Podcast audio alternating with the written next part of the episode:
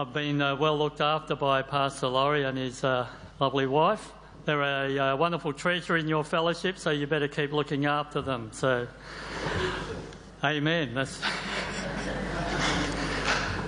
so, what I'm uh, wanting to uh, do today, they've given me a little bit more time because I know that I'm a bit long winded. So, I apologise right at the very beginning. You know, I'm a boring accountant. You know what they're like once you give them a microphone. So, I'm actually wanting to look at uh, a topic uh, which is in the book of Romans. And we're going to be looking particularly at Romans chapter 9. So, if you're a visitor, you'll, you'll find that our Bible covers lots and lots of uh, different uh, topics, and uh, they, uh, uh, it, it is not just simple book. And we, as, as, a fellowship, we went through the, the whole New Testament just recently, and as we were going through it, there were some scriptures that uh, sort of jumped out that uh, that needs a little bit more uh, thought, that needs a little bit more of an understanding. And so I thought I would have a look at Romans and in particular Romans chapter 9. So the background to it is that uh, what is uh, the book of Romans? Uh, what, what was happening at the time? Uh, you had, uh, at the time of Christ, you had Emperor Tiberius, and he had actually had some uh, troubles with the Jews. And then after him, along came a, the Emperor Caligula. Caligula was a very evil character, and he got bumped off by his own guards and then his guards immediately uh, put in place uh, the Emperor Claudius. Now, Emperor Claudius was a consummate uh, diplomat, a consummate uh, uh, politician, a bureaucrat. Uh, he was a good tactician, etc. He's the character that eventually took over um, or conquered the Romans, conquered England under, under him. so he, he was quite a clever emperor, one of the few emperors that uh, just had wives, if you know what I'm saying. Um, so, uh, but one thing that he uh, couldn't cope with was uh, the Jews. In uh, in uh, Rome, there was around forty thousand Jews, ex, expatriates that had come over, and they had already caused problems earlier on, as I said, under Tiberius, and then uh, they had uh, already con- uh, uh, uh received some uh, concessions within the Roman Empire. For instance, they had uh, every Sabbath day, every seventh day off, whereas a, uh, a Roman citizen would only get every uh, tenth day off. they had a number of um, behaviours that brought them to the attention and so uh, the Emperor Claudius just kicked a lot of them out. Now, some of them had become uh, Christians at that time, but at that point in time, they weren't uh, differentiating between them. So if you uh, were of uh, Jewish extraction, then uh, you were out. And so all of Rome, they just got rid of all, the, all the Jews. And so the Christian church there at the time just simply had those that were of Gentile um, extraction. And uh, so, uh, you know, they weren't so uh, busily worried about uh, the law and uh, a whole range of uh, things, you know. And so the, the, the Christian church in Rome was behaving in a particular way. But the Emperor Claudius gets bumped off by his wife after a bad meal of um, mushrooms, they reckon, because she wanted to bring her son in, who she'd had from a previous marriage. Uh, and this uh, guy was Emperor Nero. Nero is also a, uh, not a particularly nice uh, character, but uh, he could see that the Jews were good for business and it wasn't good that uh, the Jews had left Rome. So he invited them all back. Um, and so along they come, you know. So Aquila and Priscilla and others that are in our Bible um, that were being kicked out, they would have all come back. But what it then caused was you had. Um, a church that had uh, not been uh, used now for a few years of uh, having uh, these uh, uh, Jewish people, and these then then they all came back, and they came back with some baggage, you know, because you know they saw themselves to an extent as being a superior part of the church. You know, they had all the history and stuff with them, and so it it actually brought some problems into the church. So Paul uh, writes, uh, you know, uh, probably his longest uh, letters. In fact, it's the longest letter that we've got uh, from uh, the the period of the Roman Empire. You know, where more verbose than Tacitus and all, all the others there. So Paul writes this letter, and, and, and through it, he is able to deal with this um, particular issue. But uh, Jesus Christ very cleverly already knew that this issue would have uh, come along. Uh, surprise, surprise. So, uh, what uh, Jesus does is he actually uh, gives us, um, is- covers these issues in a, in a parable, and in Matthew 22 in particular. So, to talk about how Paul is dealing with the, the people in. Um, that are dealing with these uh, Jews and uh, Gentiles and uh, all that, that that brought with us. We will have a look at uh, uh, how Jesus uh, covers it. So I'm supposed to turn this on. There's supposed to be a little green light. I can't see any green light. Let's see if it moves. Ah, here we go. Why use parables? Someone should have rescued me then. Why use um, parables? You know, in this particular case, it's because uh, Jesus is wanting to uh, cover uh, some uh, difficult issues, you know, and, uh, and he's wanting to embrace a whole pile of history rather than trying to go for all the history. He just brings it into a into a story, and so uh, that's the reason why I use the parable in that in this particular case. So the, we have to understand that uh, when Jesus came back to this earth, he actually had uh, three commissions that he was having to deal with. So uh, God had already made a whole pile of unconditional promises to uh, Abraham and uh, a number of his descendants. And uh, we referred to them as national promises. And so Jesus, you know, had to come back and, and deal with those particular um, peoples. So uh, God loved Abraham and he made these promises and uh, they were unconditional. So they were there. And, and, and so uh, Jesus has got those particular group of people. You've also got uh, the other people that uh, were there, uh, particularly at the time when Jesus was on the earth, the Jews, you know, people that were living under conditional promises. Uh, they were made under a uh, particular covenant, and we know the story of Moses, and that's where uh, these, uh, covenants were uh, brought down. And uh, so you've got uh, people that were living under uh, that which we refer to as the first covenant. And Jesus also came down to uh, purchase and what we refer to as a second or a new or a better covenant. And that's all spoken about in Hebrews chapter 8 there. Oh, yes, I'm not covering any of the, the screen. Uh, so Jesus has actually got a commission to deal with uh, three things when he comes back to this earth: the ongoing unconditional national promises, the, the uh, those that have uh, been living under the conditional uh, promises of that covenant, and to purchase this uh, new and this better covenant, and we'll see why. So, if we're going to be looking at the parable that I had up there on the screen. Uh, it uh, was a parable of the marriage of the, of the king's son. It, uh, if you're going to have a marriage, then you're going to have a bride. And uh, so, if we look in our uh, Bible and who is the bride, there's uh, two groups of two roles where our Bible uses the bride as an analogy. And so, I've got a couple of references here. If you're listening on the tape. It's Ephesians 5:23 and 2 Corinthians 11:2. Uh, you know, I've got uh, there where it is just uh, making a reference to uh, uh, the bride being the spirit-filled church.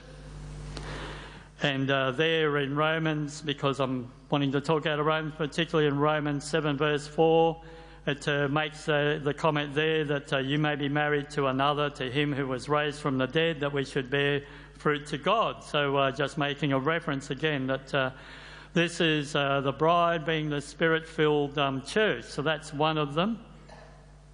But the one that we're going to be looking at uh, today in particular is, is, the second one, where the bride is re- referred to as uh, physical Israel.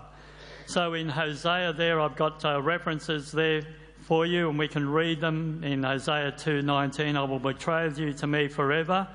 Yes, I will betroth you to me in righteousness and justice, in loving kindness and in mercy.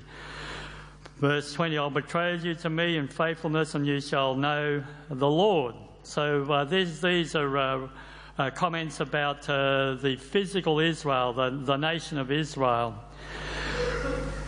So uh, I've got here the second marriage will require the, the 12 tribe Israel to be reunited and redeemed by Jesus Christ. So uh, Jesus Christ, a part of his commission is to be able to allow uh, these things to happen. So uh, the, uh, the nation of Israel said, Yes, we will marry you. Yes, I do. And that's a reference in Exodus 19, verse 8. But they didn't do all the things that they were supposed to do. So uh, there we read of the divorce in Jeremiah chapter 3, verse 8. But uh, God still remembers that He's uh, made uh, this uh, covenant with them, and I've got the reference there in Ezekiel and in, in Isaiah again. the people themselves, so Israel itself, um, declares uh, they're making a little bit of a prophecy. I will go and return to my first husband, for then it was better for me than now. So the uh, the bride that we'll be looking at in the uh, the parable is this uh, physical Israel. Here, the bride eventually, if you want to go to the end of the story and uh, have a look at uh, the conclusion, we can actually dive over to the book of Revelations, the last book of the Bible, if we want to see what the outcome was. We'll see that uh, Jesus does, it, it is finally fulfilled and, uh, and it tells us in Revelations 21 Come, I'll show you the bride, the wife of the Lamb. And it says, He carried me away in the Spirit to the mountain great and high and showed me the holy city, Jerusalem, coming down of heaven from God. The reference to uh, Jerusalem was uh, just simply not a reference to the city itself, but to uh, uh the peoples. Uh, Jerusalem was the, the, the, capital of, um, of Israel, and so this is a reference to. Um, uh, Israel. Finally, uh, at the end, the, the final story, uh, we see that uh, somehow uh, Israel is all reunited, and uh, we can read that's another talk, isn't it? We can go into the book of Revelations to look at that. So, here to work out where I'm going, to, to, start with, Jesus gives us a. Um, a little bit of an introductory parable, Matthew 13:44. So I'm reading it again. The kingdom of heaven is like unto treasure hid in a field, the which when a man hath found, he hides, and for joy thereof goes and sells all that he hath, and buys that field. So here, the Exodus, we're looking on the Exodus 19:5. Who is this treasure? Well, now therefore, if you will obey my voice indeed and keep my covenant, then you shall be a peculiar treasure unto me. So he's referring to uh, Israel. So this little parable is saying that uh, uh, God wants to uh, deal with uh, this little tre- treasure and uh, he finds it in the field. But to be able to deal with it, he actually has to go and do something else. And so what he does is he actually goes and he sells and he buys the whole field. So, uh, in relation to uh, this little uh, parable, in trying to deal with uh, those uh, first and those uh, second groups of people that Jesus had come to attend to, in order to deal with those first two groups of people, the only way he's going to be able to do it is he's going to have to go and buy the whole world. So, one and two is great. You know, I'm, I'm going to deal with you. I've found you. But the only way I'm going to do it is if I now go and purchase the whole field, the whole world. So, in purchasing this, uh, the whole world, in uh, being able to do that, uh, Jesus needs to set up a new covenant, a better covenant, as it's uh, referred to. And so uh, here uh, we're getting now down to Romans chapter 9, and we'll, we'll get to the parable in a minute that explains it all a little bit easier. But in Romans chapter 9, uh, this is Paul talking. So he's now having, you know, writing this letter to these people that are dealing with this issue of uh, Jews and Gentiles and that. He says, I say the truth in Christ. I lie not, my conscience also bearing me witness in the Holy Ghost. So he's, he's labouring over it that I have great heaviness and continual sorrow in, in my heart.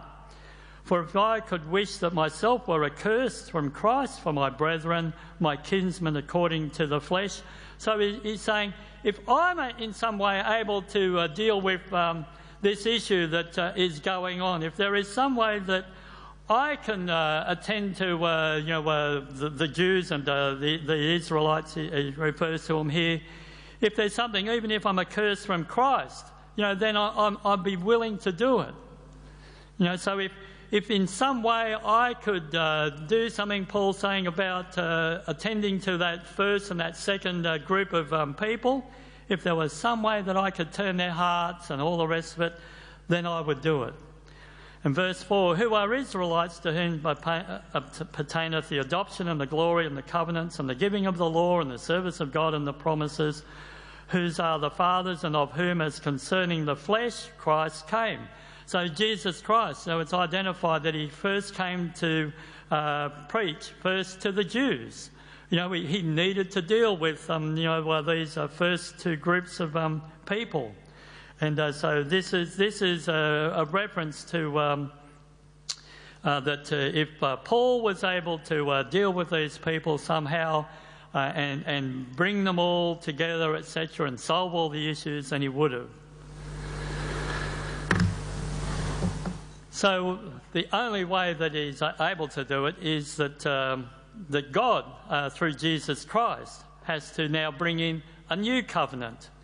So in uh, Romans chapter uh, 6, uh, chapter 9, verse 6, but it is not that the word of God has taken no effect, for they are not all Israel who are of Israel. So what he needs to do is create this new covenant that is now able to um, solve not only the issue of dealing with uh, the, uh, the, the field, but is now going to deal with, with the whole world. So, here, if we uh, start um, uh, reading, where am I going to uh, read, read from? Well, why not? We'll just. What if God, wanting to show his wrath and to make his power known, endures with much long suffering the vessels of wrath prepared for destruction, that he might make known the riches of his glory in the vessels of mercy, which he has prepared beforehand for glory, even us whom he called, not of the Jews only, but also of the Gentiles. As he says also in Hosea, I will call them my people who were not my people. So these are the, the rest of the field. So this is how he's going to deal with it. I will call them my people who were not my people, and her beloved who was not uh, beloved. And it shall come to pass in the place where it was said to them, You are not my people, there they shall be called the sons of the living God. So there, this is uh, now uh, going to create a covenant where uh, these people are able to be now joined. Uh, uh, whoever comes into uh, this new covenant, they will now become part of this total solution that God is wanting to to bring. So to make it simpler, you know, Jesus Christ gives us this little parable of uh, the wedding feast. So Paul writes a big long letter about it, and Paul and Jesus is able to uh, summarize it in this little um, parable. So we're going to uh, read it, and, the, and so Matthew 22. So here is our little parable. And Jesus answered and spoke to them again by parables and said, The kingdom of heaven is like a certain king who arranged a marriage for his son and he sent out his servants to call those who were invited to the wedding, and they were not willing to come. Again, he sent out other servants, saying, Tell those who were invited, See, I've prepared my dinner. My oxen and fatted cattle are killed, and all things are ready. Come to the wedding. But they made light of it and went their ways, one to his own farm and another to his business. And the rest seized his servants and treated them spitefully and killed them. So we'll keep reading our uh, parable. And then when the king heard about it, he was furious. And he sent out his armies and he destroyed those murderers and he burned up their city. Then he sent, said to his servants, The wedding is ready, but those who were invited were not worthy. Therefore, go into the highways, and as many as you find, invite to the wedding. So those servants went out into the highways and gathered together all whom they found, both bad and good. And the wedding hall was filled with guests. So, God is uh, talking about, uh, you know, we had uh, these uh, uh, two groups of uh, people, you know, the ones with the unconditional covenant and the others with the, the conditional covenant. And he wanted to deal with them. And so he, he puts it in this little parable that he invites them to come to this wedding feast. But their behaviour is such that we've just read how he described how they reacted to the invitation. So they're the treasure. They're the treasure, and that's how uh, they were reacting. You know, and uh, so uh, God has uh, found uh, the, the treasure and He's uh, trying to deal with them and trying to bring them in and, and, and have this in, in type, you know, have this wonderful wedding feast where they could be blessed and everything. But they didn't behave the way that they should have behaved. And so He says, well, we're going to have to just uh, deal with it somehow. And so he says, let's go and invite, go into the highways. Now the parable says, go into the byways, highways and byways. Go and gather all those who are both bad and good, and we'll invite them to uh, the wedding feast. And then somehow we're actually going to uh, deal with this, uh, this wedding feast. So uh, you can have a guess who you and I are. We're the bits, you know, uh, the, both the bad and the good. You know, so uh, we're now part of that, that field. And so trying to deal with those first two, he now suddenly brings us into the story. And it's referred to as this better covenant. So, and when the king came to see his guests, or see the guests, he saw a man there who did not have on a wedding garment. So there was the, the guy, and he, so he says to him, Friend, how did you come in here without a wedding garment? And he was speechless. So then the king said to the servants, Bind him hand and foot, take him away and cast him into outer darkness. There will be weeping and gnashing of teeth, for many are called, but few are chosen. So there we are. We've got uh, all, all these other guests, both bad and good. And then uh, one of them uh, chooses not to uh, put on a wedding garment. So uh, this uh, wedding garment would have been given to them at the before they came into the wedding, but the guy had no answer. Why didn't I take the wedding garment? So we can see there that the king deals with him pretty ruthlessly.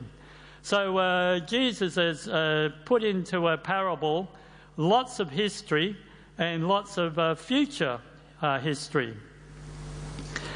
So we know who uh, uh, the guests are. I've identified already. You know, and uh, in Mark chapter 2 there, uh, it makes a reference to uh, uh, the guests of the bridegroom. We are, we're the guests. So let's look through the thing. So the parable, I'm, I'm doing it all here. The king, there's no uh, guess about who the, the king is.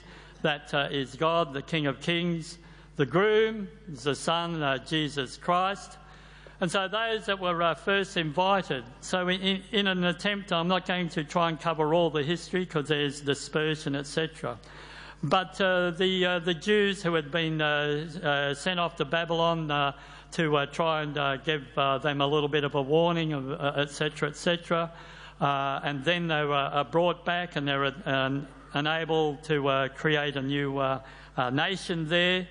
You know, so uh, there is the, uh, the first opportunity. You know, he, he brings them back out of their captivities and, uh, and, and wants to them to establish, you know, a, a nation where they uh, are going to uh, trust and, uh, and follow him. But they don't do the right thing. If you're wanting to read the history, you know, even from the end of our uh, Bible in the Old Testament through to uh, the time of Jesus Christ. Have a look and uh, go through uh, the history of uh, how the Jewish uh, peoples behaved and how they, um, you know, were making allegiances with the um, Romans, etc., etc.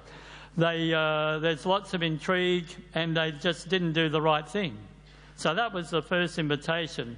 So then Jesus Christ comes to the earth, and as we said, Jesus himself declares, you he first came to the Jews.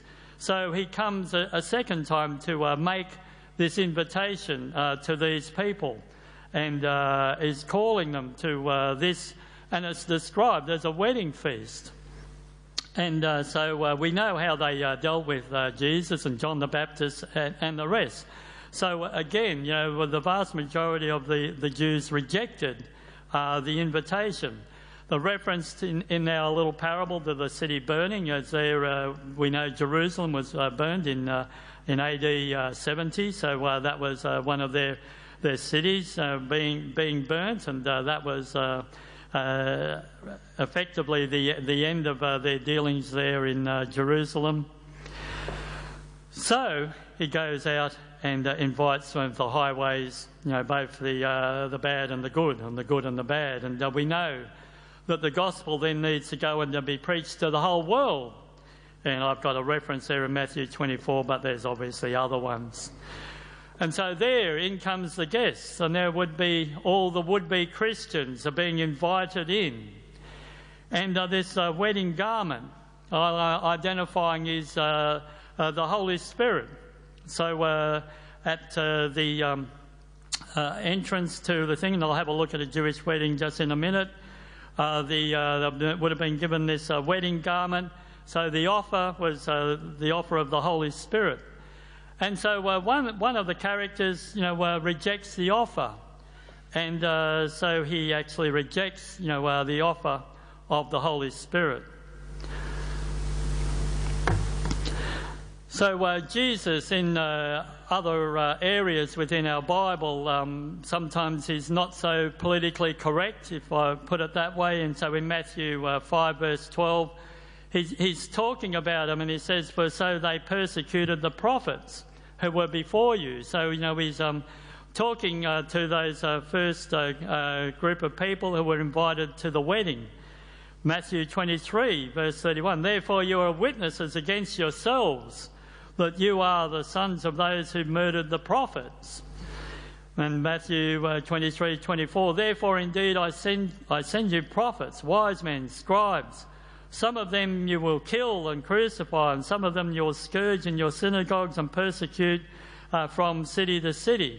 So uh, he makes a reference to, you know, how you were going to actually re- react. You know, so getting it back to uh, the letter that Paul is writing to uh, uh, the Romans there, and he's trying to deal with these uh, Jewish people who thought that they were a, a, superior group of um, people.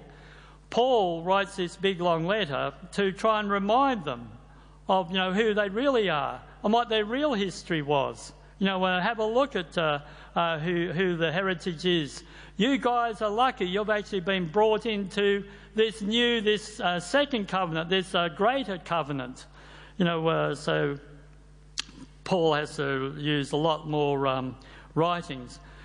But have a look at uh, the heart of uh, Jesus Christ, you know, and um, that is why, you know, uh, they went out and made this uh, second invitation, that uh, third invitation, I should say. This is the heart that uh, Jesus is now talking about. So, Jerusalem, Jerusalem, it's about those particular first two groups of people that he's come to deal with.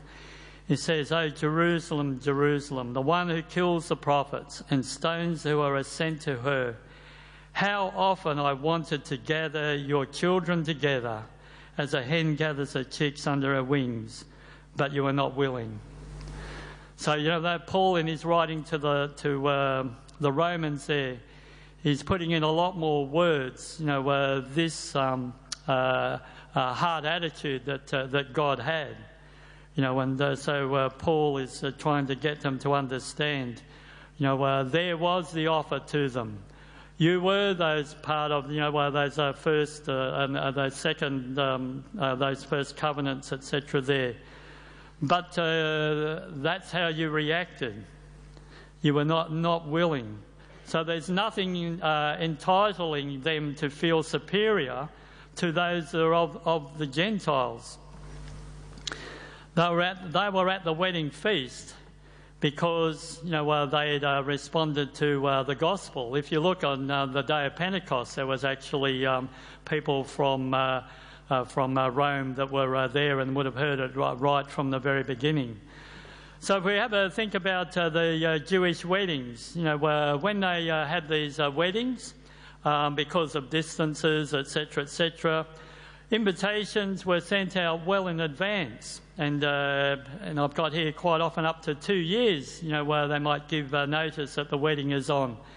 In the meantime, the, the groom's family would be given the opportunity to get the, the groom to be to uh, get their house in order or, or, build a house for them, etc., so that uh, when the wedding finally happens, that there would be uh, a place for them uh, to uh, go to. So the invitations were, were sent out uh, well in advance. And the idea of giving clothing is, is, not something that was uncommon or inappropriate, you know, very appropriate in this particular example, because the people are being brought into the wedding feast. You know, they were just people that were out in the highways, they were out in the byways. You know, uh, they, they weren't ready for a wedding, and uh, so uh, they would uh, come and they would have been given a, a, wedding garment. So, another example, if you're wanting, is when Joseph went and greeted his um, brothers and that that come down from Israel down into Egypt. You know, they'd obviously been travelling for some time, etc. He gave them uh, gifts of clothing so that they would um, be able to uh, be uh, refreshed, refreshed. You know, we've got that uh, parable of the wise and foolish virgins there, people waiting, you know, for um, uh, the groom and the brides. So this uh, garment, you know, the offer that was given, this better covenant that is going to be able to deal with with uh, the situation that Jesus find, uh, found himself when he came to the earth. This Holy Spirit, this garment, was not something to be scoffed or, or rejected. You know, uh, you're not uh, dressed appropriately, but uh, you're now going to be invited into a wedding, which is the, the, the marriage of the king's son. So, uh, you know, you're about to just have an, a bit of an, an, abundant life. You know, there's other scriptures that we could um, bring together. So, here's a reference to uh, putting on this wedding garment. You know, when John 3, verse 5, Jesus answered, Most assuredly, I say unto you, unless one is born of water and of the Spirit, he cannot enter the kingdom of God. So, remember how uh, the guy was dealt with who was uh, speechless? So here he was, he was made, made an offer to, uh, and it's a free offer. Here you are, put on the wedding garment. This wedding garment's going to allow you now to uh, come in and enjoy, uh, in, in type, uh, a wedding feast.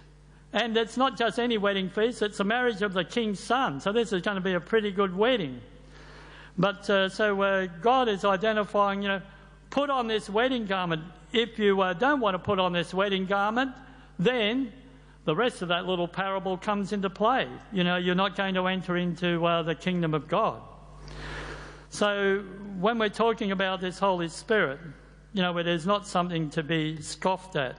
Now, we've got examples here in Mark 16 where it says, "Go into all the world and preach the gospel to every creature." You know, you could, you could, most of you could do this in your sleep, couldn't you? You could quote this. He who believes and is baptized shall be saved, and he who does not believe will be condemned. And these signs will follow those who believe. In my name they'll cast out demons, they will speak with new tongues, etc. You know what I'm saying? We, we, these things, uh, we, we, we are able to quote them because we look at these scriptures.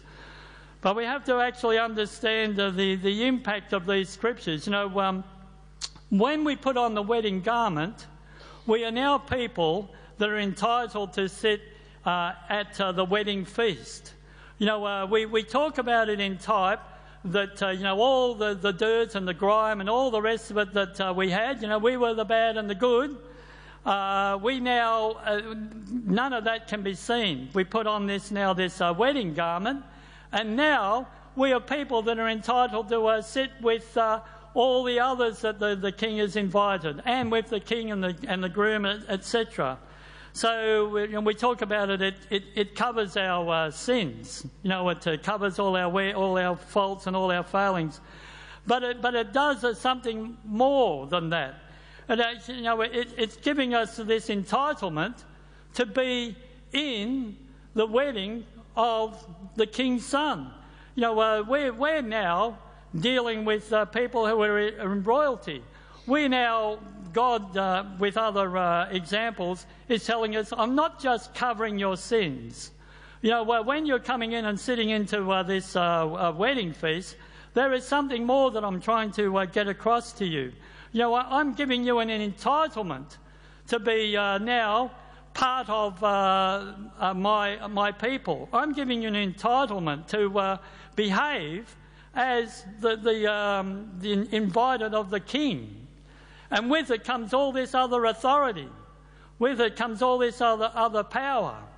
With it comes all these other blessings. You know, so this garment, just don't think about it as uh, covering our sins.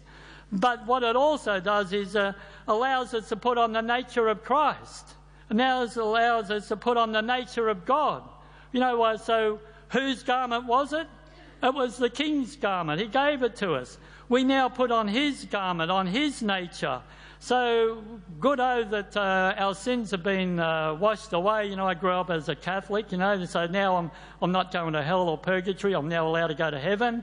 You know, that, that kind of what concept, you know, uh, my sins are my gone, and so now I'm entitled to, to heaven. That is, that is not the, the, the story. The story is, you know, uh, my sins have been washed away, and now I've been given the right to um, uh, behave in a very different way. I've now been uh, put on, I'm able to put on now the mind of Christ. I'm now able to think incredibly uh, differently. I'm now able to uh, have a hope and have a future. I'm now able to have uh, signs following my beliefs. You know, a whole range of things have, uh, have happened. So it is not just uh, the, the covering of the sins, but it is putting on uh, the whole nature of, of God.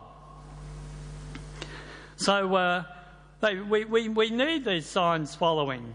You know, uh, this, this, is uh, telling others that, you know, uh, we are different people. We're people that have got an authority. We're entitled to be sitting at the wedding feast of the king. You know, well, this is how we behave. This is what, uh, who we are.